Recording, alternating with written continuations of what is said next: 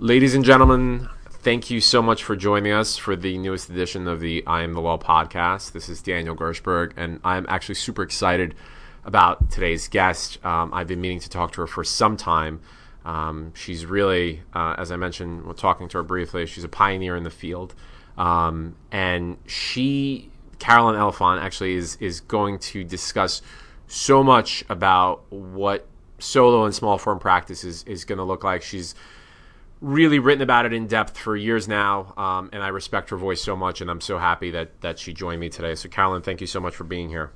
Well, thank you. This uh, this sounds like it'll be fun. I think it'll be I think it'll be a fun time for uh, for both of us. So, um, tell me a little bit about your background, how you got here, what what sort of made you um, decide to, even as far back as going to law school. Like, how how'd you actually get to where you are now? Well, I guess I was one of the people who uh, went to law school partly because I, I, was vaguely interested in law, but also because I wanted it to make me a better writer. I uh, wrote for various uh, school publications before that, and I felt that uh, I think I remember writing my law school essay that law school would impose a rigor on my writing, and little did I know that it would squeeze a lot of the emotion out of it until I figured out how to deconstruct and, and put it back in. Sure. Um, so when I graduated from law school, I had worked at large firms as a summer associate, and I discovered that the reward for being quote unquote one of the top associates was that you know you just got more pie so to speak which right. meant that you know you got to work longer hours and so i decided i didn't want to do that right away after graduating so i started looking for uh, positions with the government and i wound up at the federal energy regulatory commission i was there for two years then i worked at a boutique energy practice. And, you know, there were a lot of things about energy law that I that I liked. There were also things points where I thought about changing, but back then it was so difficult to get additional information. I think today for a young attorney out of school, like even as, as much as 10 years out of school, there's much more opportunity for mobility just in terms of being able to see what other people are doing and being able to um, you know take advantage of online resources to retrain yourself for another position. So in any event i was at the boutique energy firm for um, five years. The firm went through uh, a downward economic turn, I was laid off. So I decided, okay, this is my chance to learn about other practice areas. And so I started my own practice. I was doing energy, but I did um, court appointed criminal work. I had some civil rights cases, employment cases, and I just, I, I loved it. It was, it was so different from what I'd been doing. There was so much to learn. It was exciting. People were, were helpful to me. Once I actually got out there. I, I, discovered all of that. Before that, you know, as I went through interview processes, um, I found that to be a little bit um, difficult just because I felt like I was always in a position where I was asking somebody for something. But when I started my firm, I became their equal. I was a business owner just like they were. And um, it just changed the whole dynamic. And so I've had my practice since then, and it's gone through a whole bunch of iterations depending on my um, my own personal situation. Right. I uh, I was uh, I guess after I'd had my firm for about four years, I had my first child, and so. I went, I was working part time. I was doing of counsel work with another firm. Um, and I continued like that through my second child. Then I uh, sort of ramped up my practice again. Um, I had uh, an associate for a while. I've had assistants. I often have contract attorneys, and um, I've just continued doing the energy work just because it's it's been there. And the energy field has changed. And so the types of work that I'm doing in that practice area are very different now than what they were um, before. So um, it doesn't seem like I've been doing the same thing for as long as I have been. Which is important. And uh, let me just go back and, and every single guest that I sort of speak to um, I go back to the moment where they either decided that they're going to be they're going to start their own shop or that they knew all along that this is something that they wanted to do. So did you know when you were in law school that you wanted to do this? And I don't mean just law, I mean sincerely open up your own shop, set your own rules, etc.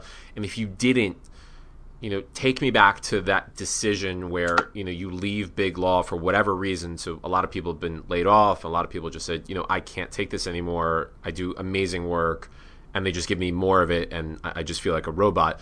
What what turns right? So what does that decision entail? What what fights are you having internally about you know self doubt or anything else? Take me to sort of that moment, if you will. Well, you know, when I started my firm, again, I, I felt at the time that it was almost an act of desperation. As I said, I'd been laid off from my position. The economy was very bad. Um, my husband and I, I, I, was married. We had just bought a house. I had mortgage. I still had student loans. And so I felt that it was an act of desperation. But then I guess a few years later, looking back at journals I kept in law school, I discovered that I was writing about wanting to start my own practice. There was there were passages in the journal saying, "Oh, I've got another interview to go on. I don't know why I bother. I'm planning on starting my own firm anyway." So I awesome. guess awesome. there's something in my psyche sure. that um, had had thought about it, but but because I had forgotten it, um, you know, when when I started my firm anyway, uh, I just felt I, I felt at that time that I just didn't have an opportunity to do everything that I wanted to do in the law. I had been working for five years and I had only had a couple of motions hearings through pro bono work. I hadn't really had my name at the top line of a brief.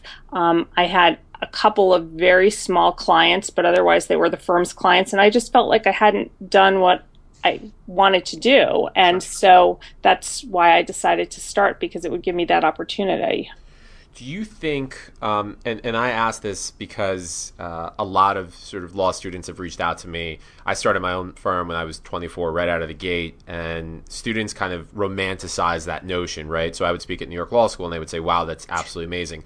Do you get that a lot when, when people reach out to you? Do they think that it's just, you know, complete heaven and or or what's sort of the response you get when you sort of discuss that? Well, you know, when I speak with other people in my practice area, energy practitioners, yeah.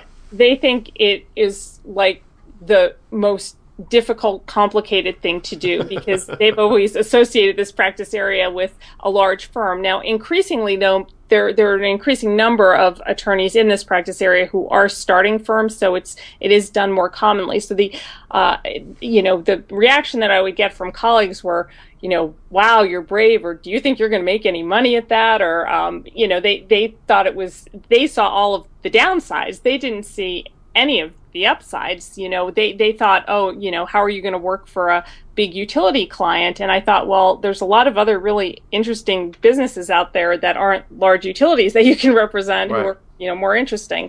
Um, so so that tends to be. Uh, more of the reaction that that I hear than people who are very focused on the oh you know you can probably do um, anything that you you you want to. Um, but but both views are both very polarized views. I mean, it's really something in the middle, right? Yeah, I mean, the reality is always in the middle between that. I mean, you know, from my personal experience, when I started, I was thinking to myself, "Dear God, you know, what have I done? I have absolutely no idea what I'm doing." And at, at the flip side of it, I was thinking, "Oh my God, I can't believe this is happening. This is working. I can't believe I'm doing this. This is going to work." Um, so some days I would wake up in the cold sweat, and other days I would literally wake up and go, "I am my own boss. This is amazing. I'm going to go have coffee right now." Um, and that was because I didn't have any clients, so I could have coffee whenever I wanted during that time. You know, going to that though, I mean, how did you even get clients when you first started out? Because the the practice, what the where I want to sort of lead this discussion to a certain extent is that someone graduating today and starting up their own practice today, or even you know quitting their jobs and starting up their own practice today, versus someone that did this five years ago, 10 years ago, they're vastly different in terms oh. of how to sort of survive or even get your initial clients. So, how did that, how did you start getting clients when, when you started? How did you start, you know, networking? What did you do really? so it, it really it was a completely different world because back then people in my industry didn't even market for right. clients you know there were clients that were passed down through the generations right. you found a firm and you stayed with them. My my firm that I worked for, they had institutional clients literally going back to like Hoover Dam. Wow. so, wow. Um, you know, and, and, and they did, they knew how to take care of them. I mean, I, I you know, I, I watched how they did that. But, um, so when I started, I, I try, I met with different attorneys, uh, you know, just uh, other energy attorneys introducing myself to see if I might be able to get referrals. And, I started identifying uh, groups that most firms weren't involved in. So, for example, um, I had gotten interested in um, ocean renewable energy, and I learned about this Marine Technology Society that had these monthly lunches. And so I went to one of the lunches and I met this um, man there who was uh, he was a businessman who wanted to start some sort of a an association or a nonprofit uh, to research ocean renewable energy, and so. I guess I, I, think he did feel sorry for me, but he did he did hire me to do that, and um, he he became a very good client. He referred me some other cases, and uh, he used to like to have lunch also. So we used to have lunch like once a month at these fancy restaurants. So it was sure. it was kind of fun. Um, I also had sort of branched out to some extent, so I did start doing. I did court appointed uh, criminal defense work, and I don't. I, you know, I, I, I know this is a very sensitive area about people handling these cases uh, if they don't know what they're doing. I, I was terrified of those cases, so I took this three day public defender's class, and then I bought all these books, which you know they seemed really expensive. You know, they're like I don't know, a hundred dollars, and right you know you're starting out especially back then um, and i would like read them and underline them and i always carried them all to court. So you know and i started with the small cases but that those those were nice. Those helped to pay the rent. And then i think i wound up um, working with when i was when i had worked at um, the government agency there was one attorney who i had you know helped out a couple of times and I wound up meeting up with him and he he had a couple of appellate matters. He didn't like doing any kind of appellate work or public speaking and so I hooked up with him and you know started doing those and pretty soon you know just from there uh, you know I'm I'm trying to think you know how how it evolved. I think it just sort of um, evolved from there but especially um, in in the energy practice it took a very, very, very long time um, to get referrals just because of the nature of that um, of that business. Do, do you think that's the gift and the curse to a certain extent the way it was done before? Because I had I had a similar sort of experience. I, I started out I think it was uh, 2006, and you know I the internet at that time was there obviously, and and I had started my website, but at the same time I was doing a lot of in person stuff. I would go to networking events. I would reach out to attorneys and say, please let me buy you a cup of coffee. Let me buy you lunch. Mm-hmm. Um, and figure, you know, I just want to see how you actually do this. And that resulted in really, really good connections, um, or at least some guidance. And I started figuring out, you know, what's what.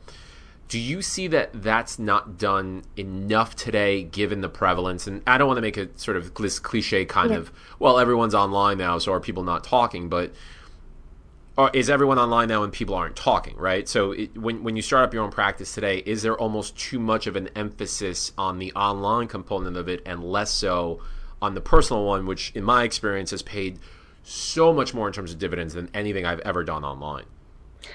Yeah, it's. I mean, I guess part of it depends on the circumstances. You know, the in individual circumstances when they're starting a practice. I do tend to agree with you that you know really um, getting involved with um, you know in in in groups and kind of you know doing FaceTime or meeting with people. I mean, it definitely will always yield to something. And in fact, even thinking back to those early days, almost every one of those attorneys I met with at the beginning either you know threw me a piece of contract work. One of them eventually sublet me space. So it really, I I think that it does make a big difference. Um, I guess at the same time um, you know, it's it's hard to know why. You know, that's it's that's much more time consuming sometimes than than being online. And I think depending on your your particular circumstances. I mean, I think if you're a young person who's you know like single or has a spouse but has a lot of time, doesn't have child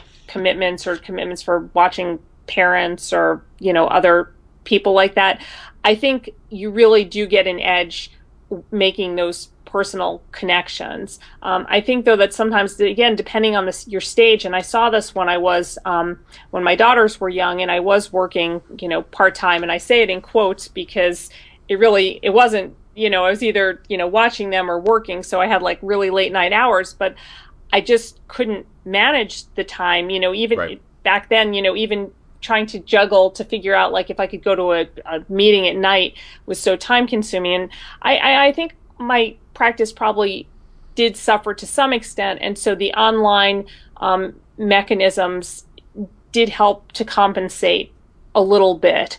Um, you know, so so I think that they probably are still um, not quite as effective unless you can follow them up with with personal meetings Real, uh, and reinforce them. Yeah. Um, and and that's sort of the, the, same thing that I feel in that you know we were we were just talking about some of our mentors and, and one of my mentors actually said at some point he said you you have to do this networking now um, because you're going to be so tired of this stuff within five to ten years in terms of just your physical energy and your life commitments that yeah. it's going to be almost an impossibility no matter how much you want to do it you know when you have to pick your kid up at school you can't necessarily make the next bar association meeting at 5.30 or 6 o'clock mm-hmm. um, so you have to focus on it initially right now when you have the time um, to do so. And i think that that that advice has been huge for me at least. Um, and i think that the online component is great. And that's kind of what i want to talk to you about as well because you have such a large online presence. Um, where do you sort of let, let's switch up for a second. Where do you see solo and, and small firms going right? Discussing networking and everything else. But let's say you're you're starting up now. Is it is it tougher uh, to start up now is it easier to start up now and where do you see sort of solo practice going down the line next five ten years well i think i think starting today is still in many ways easier than starting 10 or 20 years ago. I mean, first of all, there's just there's just such a wealth of resources that didn't exist before. And I know, I mean, I, I read Foonberg like everybody else, and I found it um, throughout, again, throughout different stages, I found it to be useful or not. When I first read it, I was sort of like, eh, but then a few right. years later, I look back, I'm like, oh yeah, that really did make sense. Should have done that. um, but it was, it was what he had, he had a monopoly on the market for one particular type of person and one particular type of practice. And today there's just, you know, so much inspiration that you can find from, you know, all of the different voices of solos and new lawyers starting out with marketing advice. And so so that and and you feel you you know you don't feel like it's such a novelty you don't feel as isolated. So i think that in that respect things are um, are easier in terms of um, access to different types of information and also access to access to resources that can make you more competent. You can take um, online classes or you know learn about courses that are you know uh, that are available. So um, so that part I think is easier. In terms of competition, I mean, it's you know, it's it's it's always it's always hard to gauge that. I mean, you know, for example, I always hear I I read in the newspaper about how difficult it is for people who graduate from college to get jobs, and yet, you know, I have two nieces or I have friends who have kids who have graduated and they all have pretty good jobs. Sure, um, just you know, so it's it's sort of you know you, you read the statistics and you know it's it's hard to figure out how that matches with the with the reality. So it's difficult to say. I don't i don't think it's any more or less difficult to start a firm today than it than it was before. I mean even though you know more people are i suppose more people are starting law firms but there's there's always been there's always been competition and maybe before your competition wasn't from a solo but maybe it was from like a big a right. big mill like a bankruptcy mill right. or a you know personal injury mill so um, I think there's always been that competition.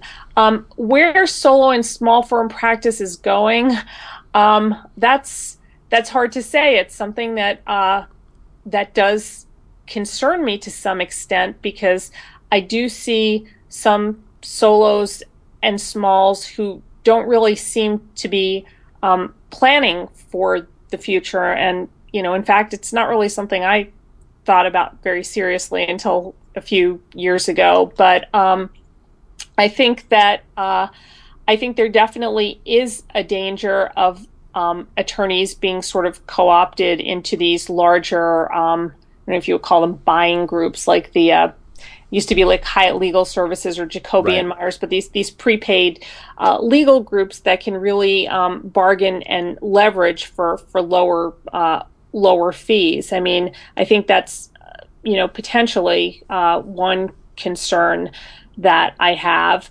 Um, I don't, you know, I, I think I do see a role for um, you know for I guess virtual law services or for making legal, you know, for being able to communicate with clients online or to be able to, you know, accommodate them outside the scope of a nine to five job. I mean, sometimes it is, you know, very difficult for somebody to come to an office, you know, from, from nine to five. So I think lawyers who, you know, don't deviate from that particular structure and, you know, require people to come in at a particular time, um, you know, to some extent they might have, um, they may have some sort of uh, disadvantage. Um, it, but I think you'll also see, I mean, what I hope you'll see anyway is I hope what we'll see in the next five to 10 years are the emergence of all different types of legal services, you know, legal services that are, you know, available, you know, six o'clock until midnight or that are available on the weekends, um, that, you know, uh,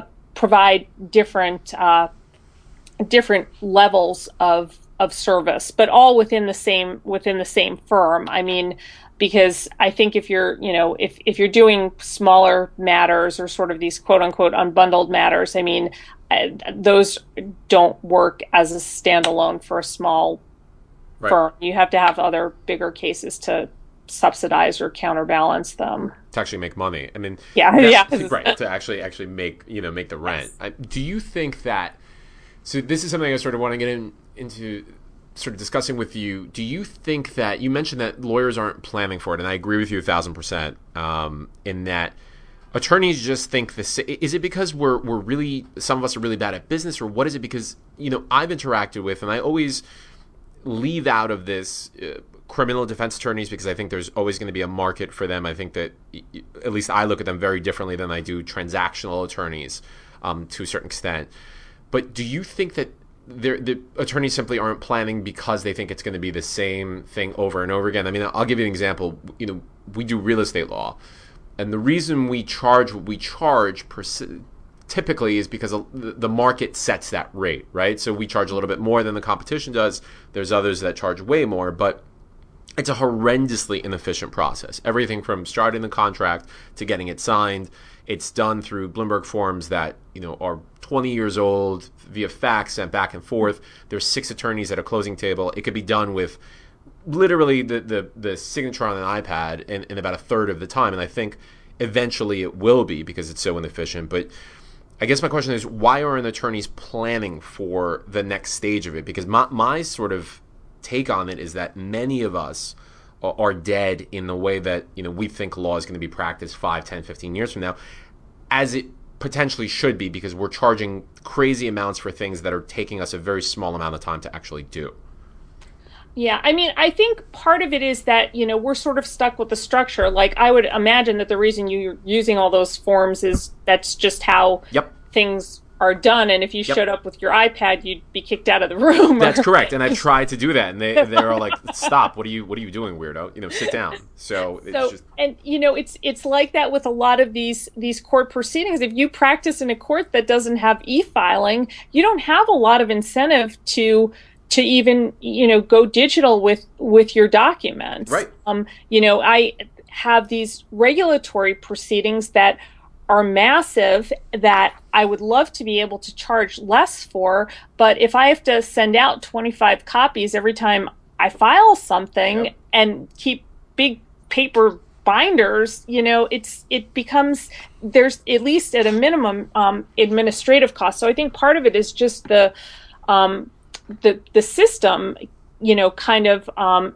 you know the system in part um, confines people from becoming more efficient. And then when you couple that with being very busy and very focused on things, and you don't really necessarily take the time to get up to speed on something that you're not going to use um, immediately. Right. So, you know, um, it, it may, you know, it may depend, you know, upon what that particular uh, thing is that you don't that you don't keep up with. But you know if you're you know like i said if you're doing if you're doing a lot of paper filings maybe you're not up on you know digital document management. Or if you don't do a lot of uh, litigation in in big civil cases you're not up on um, e-discovery. And so it's kind of hard to um, to innovate when you're forced to sort of do things uh, Sure. the, the dinosaur way. Sure. But um, I, I think at the same time, you also, you know, we're sort of up against what clients are becoming used to in other avenues of their life. And, you know, for example, like with um,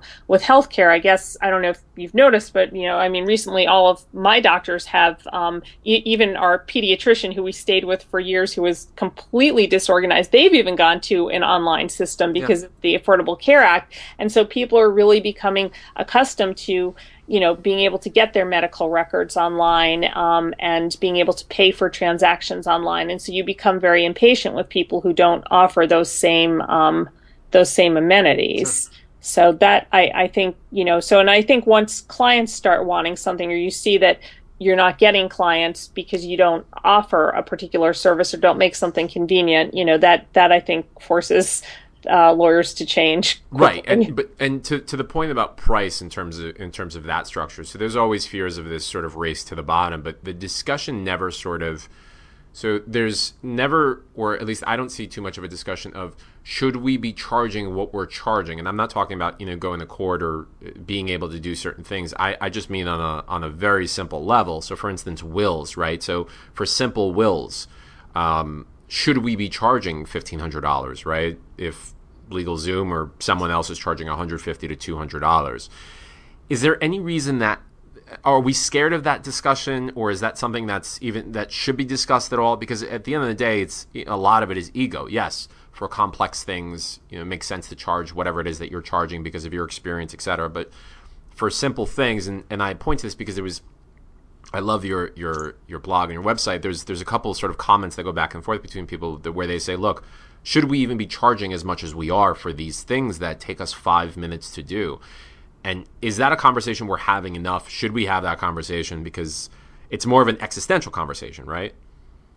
Yeah, yeah. no, it it is, but you know, it's it is it's it's again, it's something that's different. It's difficult to analogize in. Um, in in other professions. I mean, sure. I guess you know for doctors, you it doesn't matter what the procedure is. You have your insurance. You don't really um, pay attention right. to the cost. Um, but you know, I think, it, and and certainly you know you're looking at things like like value also. I mean, I don't know what the you know.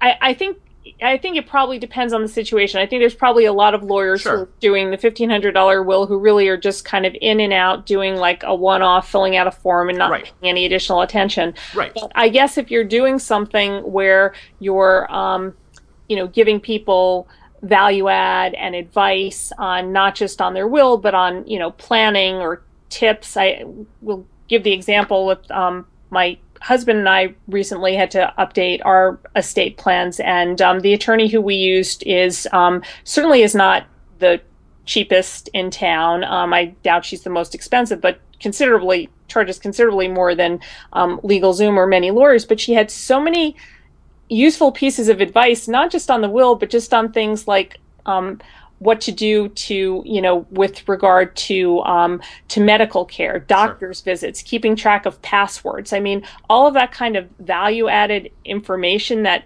isn't necessarily something that's unique to a lawyer but because they've seen these things so many times they know that i mean i think that's worth paying for yeah. the practical application of it right so not right. just saying here's a will thanks so much pay the secretary it's well this is additionally what you should do and what you should do and what you should do the right. problem is conveying that, right? So how does that lawyer then tell people that this is something she also does? Right. And so that's, um, I mean, that is something that is, um, I think that's a harder sell. I mean, with this particular attorney, I kind of, you know, I'd known her from various listservs and I could sure. just tell from types of advice.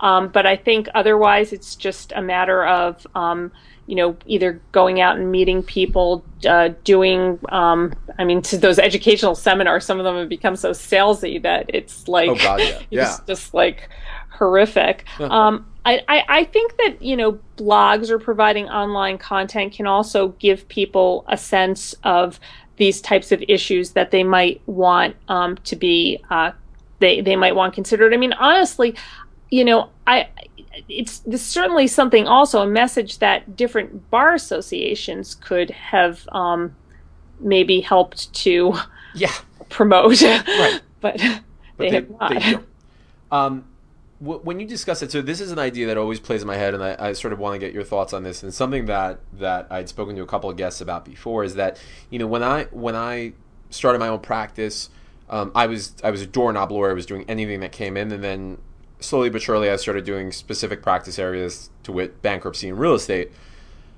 Do you think that there may be a turn back, and, and this is sort of sacrilege to a certain extent, but from a financial and feasibility standpoint, does it make sense to potentially look at a general practice in a very different sense? So, for instance, if someone were to do, you know, let's say you had a real estate attorney and the wills attorney, and, and the wills attorney wasn't getting a lot of standalone business and they partnered up um, and they said, look, for every one of your real estate clients, you know, bring them back in, and we'll do a will for a discounted price. But doing this from from the real perspective of instead of solos, like five solos getting together and doing this, even on the virtual basis. Do we see more of that in the future? Do we see that down the pipe? Does that does that make sense? Only because it would seem as if the client, more than anything else these days, they want one stop shops for a lot of things, right? So you can uh, go to Max Delivery in New York and go food shopping and also have the, the person deliver that that stuff to you. Um, you can go to Amazon and get whatever it is that you need. Do you see that happening for law? Is that a good sort of thing to have for law?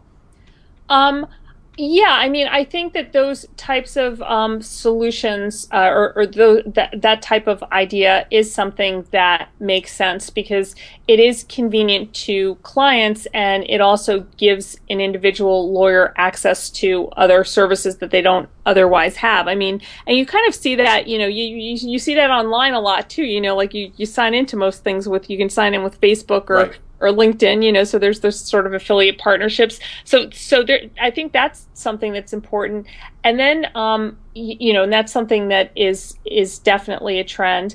I think also, um, just having sort of, you know, right now there's this um, doctor who is he's got this little office in town, a couple of blocks from where we are, and he's um, he just does uh, you know sort of walk-in ambulatory care, and then he'll also do a lot of um, tests. So he'll do like the blood work or lab work, and he's got you know hours from like nine in the morning till nine at night. I mean, when he first started, he worked seven days a week, but he's so convenient. I mean, he can't do anything complicated. And honestly, he's like, even for, you know, like really complex diagnoses, he is not always on point. But for your broken toe or your, you know, your nail stuck in your finger, those kinds of things. Yeah. So it would be, you know, I think it could be very helpful and potentially um, profitable to have um, sort of a general practice walk-in that's just like that where people can get things notarized or you know get advice on you know filling out social security's disabilities form I mean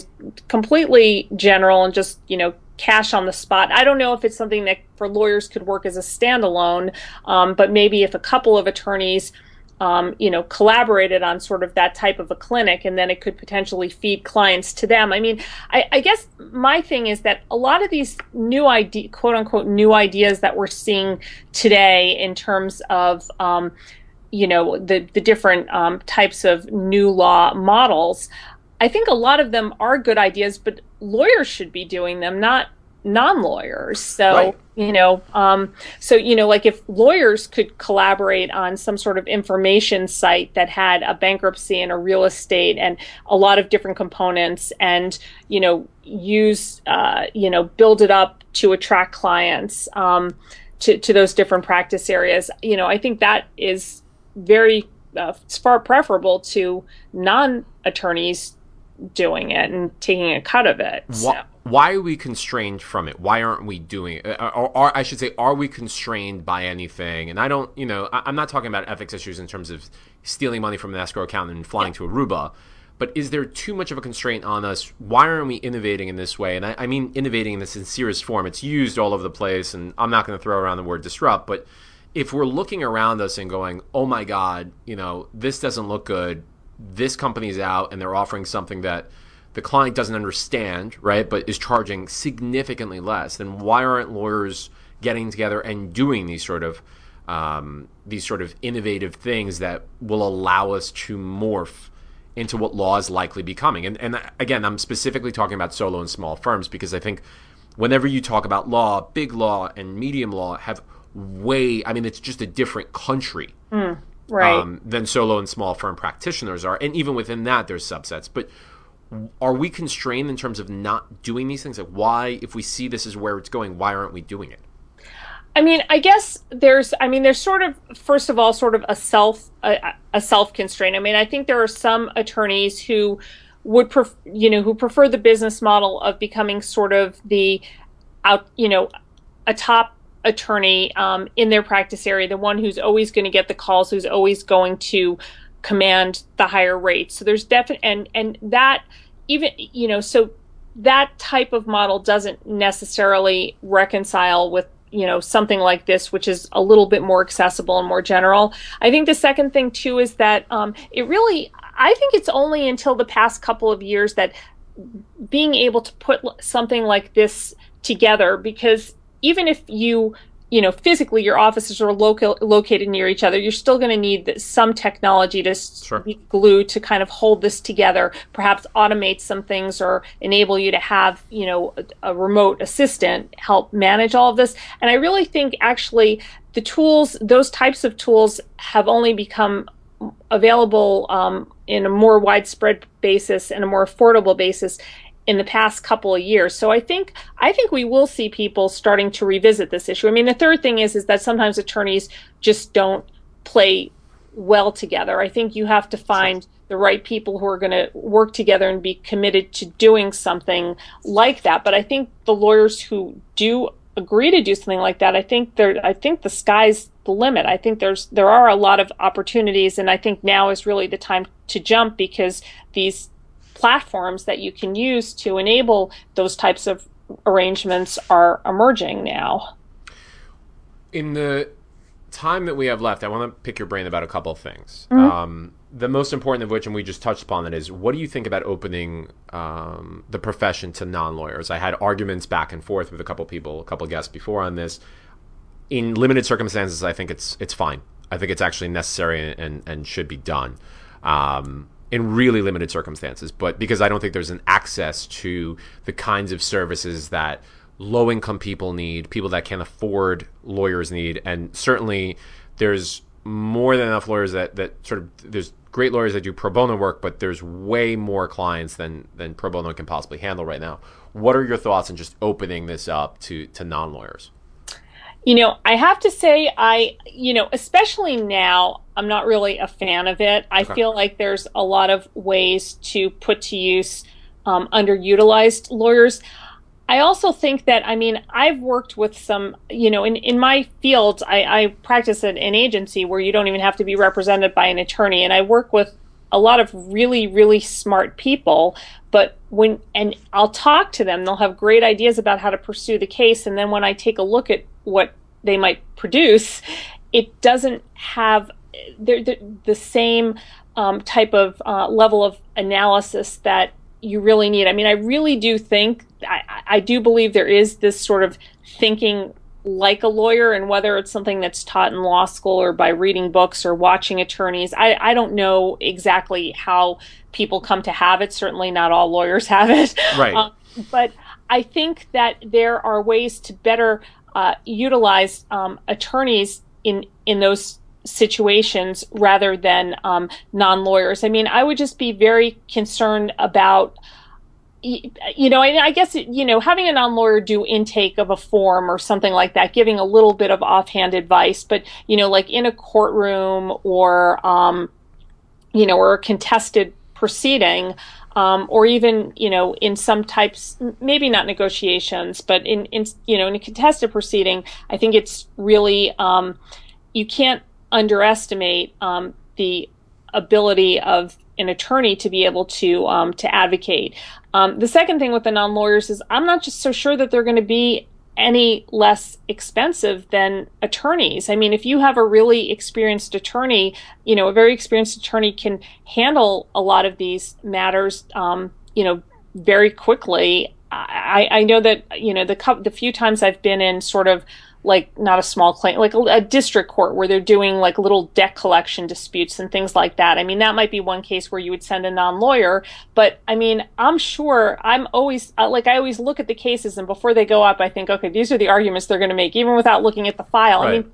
any lawyer could, you know, walk in there and, you know, do just as good a job of um, representation if there were a way to sort of, you know, open it up to to get them access. So I'm not not a big fan of the uh, the non-lawyer uh, representation because I think, and, and, the third thing is that again, a lot of the costs associated with the case are not necessarily legal fees. There's you know expert witness fees, deposition transcripts, filing fees. I mean those those costs are still gonna are gonna be there even with um, a non-lawyer assistance. So. Um, I, I meant yeah, more specifically in terms of let's say someone goes to you know Sam's Club and they need to get a will drawn up or a simple will drawn up or they need to get something notarized or I mean not even a notary but you know very small transactional things that they don't have. So they, they, they typically don't you know get wills done then because they say well I can't afford a lawyer to get a will. And then they have this whole you know process that that they have to go through. Or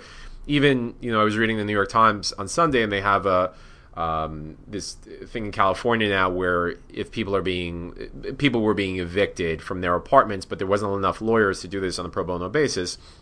They, they're testing out a program to give representation from non-lawyers to these people that are that essentially previously would have just either not shown up to court um, or you know they don't speak English, and this is in civil civil cases.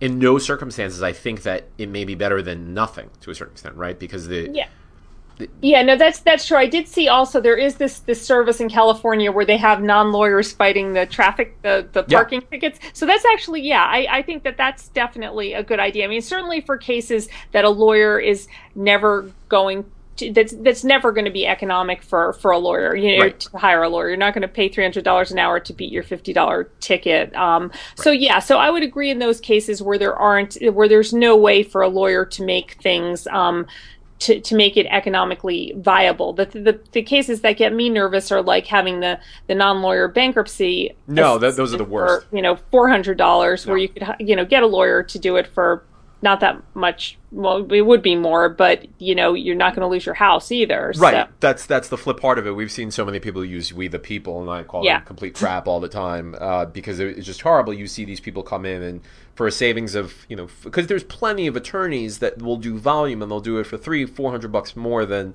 what they're paying LegalZoom or "we the people," whatever it is. And the difference is you keep your house. Right. Right. right. Versus versus that. Um, social media has been you know it's such a key word and key phrase and I, I, just i can't stand it typically when it comes to lawyers and everything else but your stance on it in terms of getting clients. So i remember six years ago or seven years ago there was a ton of lawyer consultants that were out there. You know we we're absolutely gonna we're gonna kill it for you. We're gonna get you on social media as if it was like a thing yeah. and clients are just gonna come in from it. You know what are your thoughts on it? Because for, for me specifically i've been able to establish really good relationships with people that i respect on social media. Some, you know, others troll me, but uh, there's others that you know I respect and, and I have a great time with, and I can go back and forth with. But as a direct line for clients, I've I've literally gone on record all the time and said I think it's complete crap. I don't think you're ever. Maybe you get a one off or something along those lines, but I'm still not a huge proponent of you know doing this whole LinkedIn presence and then money, right? So money comes in. So LinkedIn and then money. What mm. are your thoughts on it? What is it what has it been useful for for you if if if anything? Well it's always i mean you know i've been using social media for a long time. It has um, it had always been useful in um, my practice area just because a lot of other ways of getting my name out were were so costly. Um, i mean you know up until recently you know you would get known about either by you know speaking at a conference that cost like a thousand dollars to attend and then you know a thousand dollars to you know pay your plane fare and you know and, and things like that. Um, and so you know social media having you know a, a, blog on you know some discrete issues in energy practice kind of um, helped address that. Um, but uh, you know, in, at the same time, my industry also, you know, most of the lawyers in my industry are not really um, on social media. I mean, I, I, would say it definitely has enhanced my presence. The one area where it has really made a huge difference is um, I've started doing these um, uh, landowner rights cases that involve um, pipeline siting and then eminent domain. And I have um, sort of a publication online uh, that gets circulated through a lot of different websites and Facebook pages by citizens groups, and that actually gets me um, it gets me a lot of clients, although I'm not doing the social media on it. So I think they're you know of course then again they're not all clients I necessarily want to represent. Um, That's the flip side it, of that, it, right? It, because it's it's as somebody said, you really do get a lot of calls from people who you know, I, I don't call them like freeloaders. I mean, they just they. I will call them that. Question. Yeah, I, I will 100 percent call them freeloaders. But Absolutely, yeah, but yeah. I mean, they, you know, they have a question. They don't know where to turn. They see your name. You know, and you're all of a sudden you're fielding all these calls of people who are not necessarily going to lead to uh, a Anything. case. So you know, Okay. Um, two sort of last things is is do you think blogging is dead? Um, because it's it's something that's thrown around now. So again, just going back to when I started my practice, the the way I literally made uh, made my name was through and found clients was specifically through not through social media, but just through my blog. Um, because it allowed clients to sort of peruse what I was saying, and I tried to use a completely different voice. Um, but then everyone and their mother started, and, and people were blogging way before me, mind you. Um, but just every competitor I had in every marketplace started putting up whatever blog that you know was either written by them or third parties that was put up. And it seemed the, the attention span seems to have changed now a little bit, uh, and it's more quick and, and direct. Do you think blogging's dead? Do you think it has a future? You know, what is it? What is it sort of good for? Well, I'm curious. Do you still keep up your firm's blog? less less than i did before and i'll tell you why and i'm very public about it there is only so many times i can explain to you whether or not you're likely going to be able to keep your car if you file for bankruptcy and so many times i can do it you know until i just i, I want to put myself to sleep because it's just it's horrendous so yes I, I will blog and i'll blog about some current events but when i started my blog it was always i looked at it two ways i could either blog to other attorneys which I know a lot of bloggers do, and, and it's fantastic. Or I can blog directly to the consumer, and I chose the consumer.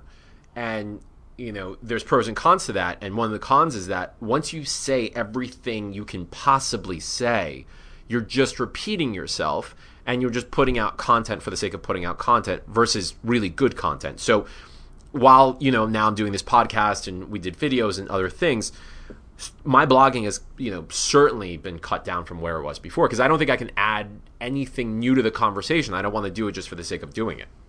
Right.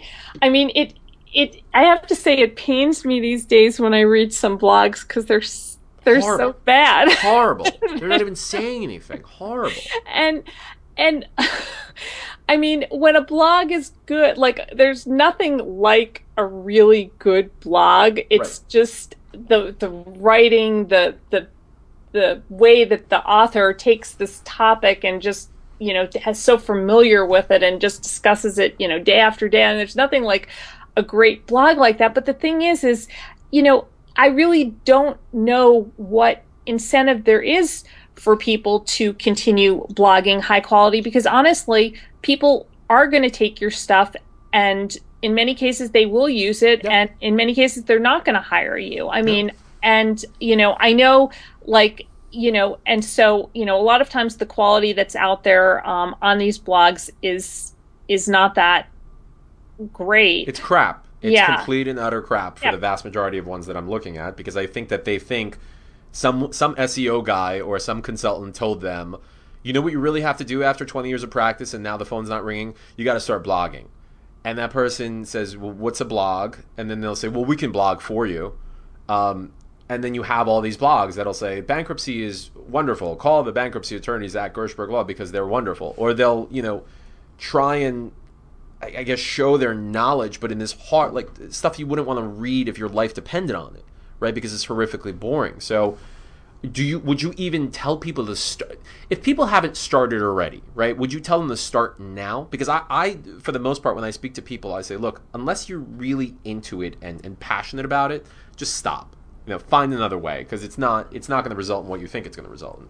Yeah, I mean, it's hard to say. I think if you could find um, a very discreet, kind of um, quirky area to blog about, like um, there's the one attorney in DC, Matthew Kaiser, who was blogging about just the uh, federal circuit courts. Um, overturning uh, criminal convictions. It was a very limited set Sure. of, of opinions. So if you can come up with like some very uh, you know unique or limited area, I think somebody there was a blog that was started that had to do with just like um, ethics in intellectual property. I think if you have like a really narrow um, approach like that that you can um, th- then I th- and and that you're also passionate enough about to track. I think it's worth following. Otherwise, you know, honestly, I have at least in in my practice area. I mean, I blogged a long time about you know marine hydrokinetics, and that actually mm-hmm. did get me.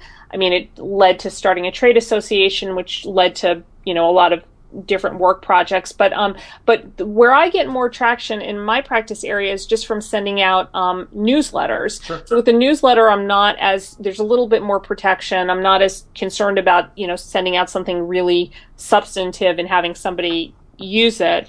And um and also you don't have that same pressure to publish all the time. sure and you know people will take them and save them and read them later. So i do get a lot of recognition from just sending out it's a very very infrequent newsletter these days but it was usually like once every month or two months. And uh, you know and that that seemed to be valuable. So i, I would say to focus on a very content rich uh, newsletter um, you know if, if you don't think you're going to be able to keep the blog up and also I would just add be a person. And what I mean by that is this, so I was I was perusing perusing your blog and one of your posts discussed the hard times that, that you were having this year and the many sort of obstacles that you were having and I loved it.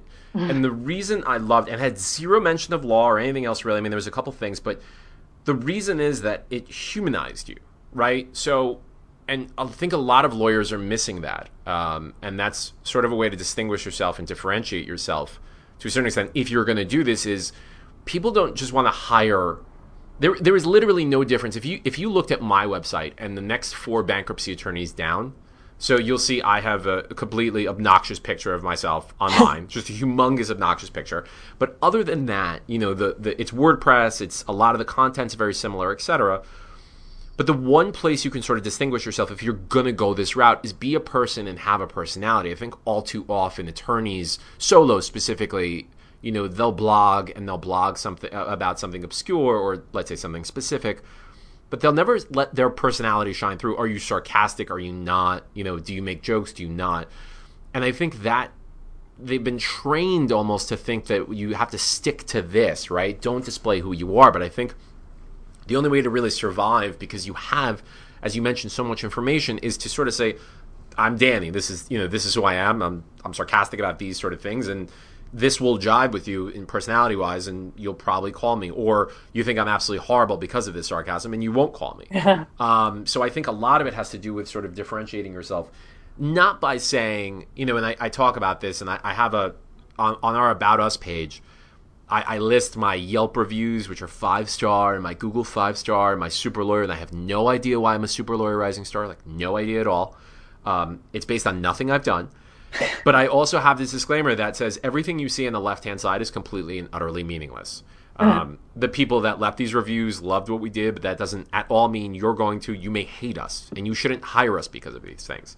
Um, I think people will shift. I'd, I'd love to know sort of your viewpoint on this, and that because there's so much noise out there, because there's so many five star glowing, I'm amazing at this, you know, everyone's high fiving me the only thing you can do is sort of say this is who i am personality wise and, and i hope that you know i would be matched with you in terms of representing you and whatever it is that, that you know that you're doing because i uh, we share similar interests or we have the same outlook on life. Yeah no i do think those are important. You're right about the reviews. It's um you know at one time i think they did have some value and occasionally i think it you know depending on what they say or how many you have they they still could but there's others maybe not so much with the lawyers but like if you've ever like looked at like legal marketing products or info products yeah. you know that affiliates have all written these things and it just it just makes me crazy. So they yeah they, and that is going to sort of undermine their value. So yeah i mean it is very unusual to see people have a very strong voice on a website but you know why? It's because people aren't writing their sites. They have content writers right. doing it. So right which is know, insane. that's um parting thoughts from you you know uh, why do you and this is sort of a big big sort of question but why do some lawyers succeed? Why do others fail is there something different between those two subsets? So why why does one lawyer actually make it while another actually fails for the most part, if there is something like that? Well, I mean, I think you know, I mean, there certainly are you know different parameters. I mean, there's there certainly is always some element of luck, but I think the people who who make it, like at the end of the day, mm-hmm. They are they are dogged. They're like a dog with a bone. They will, you know, follow up on every call. They'll, you know, touch base with with mentors. They'll, you know, go out and you know do these things again and again and again and you know focus on improving their craft but ultimately i just think it's this it's it's not anything like really um like sexy or inspirational it's just being like like the dog with the bone. Hustlers just, right right. People that don't stop. Yeah yeah the ones who just who just don't stop. And when you look back and you know you you see them i mean it's you know that's definitely a big piece. And then i mean the second thing too is i think also kind of having a good sense of when to shift or when to grow. I think there's just people who just have a really good instinct about that, like knowing when it's time to quit and when it's time to move on. Um, right. I think sometimes people can get stuck in a rut a little bit too long, and I think the people who are successful kind of know when it's time to leave. And sometimes when it's time to leave, you know, things are still pretty good, but it's just it's just time to move on. And when yeah. you know that, um, I think it helps propel you ahead too. Carolyn, I want to thank you so much for, for taking the time um, to actually come on here. Where where can people find you if they actually don't know already? How do they contact you? Uh, they can reach me through myshingle.com, just uh, elefant at myshingle.com. Okay, perfect. Well, thank you so much again for coming on, and I appreciate you uh, you taking the time with me today. Yeah, thank you. This has been uh, enjoyable or fun as I thought it would be at the outset. so I look forward to listening to these. I'm glad. I'm glad. Thank you so much again, Carolyn. Okay. All right. Bye.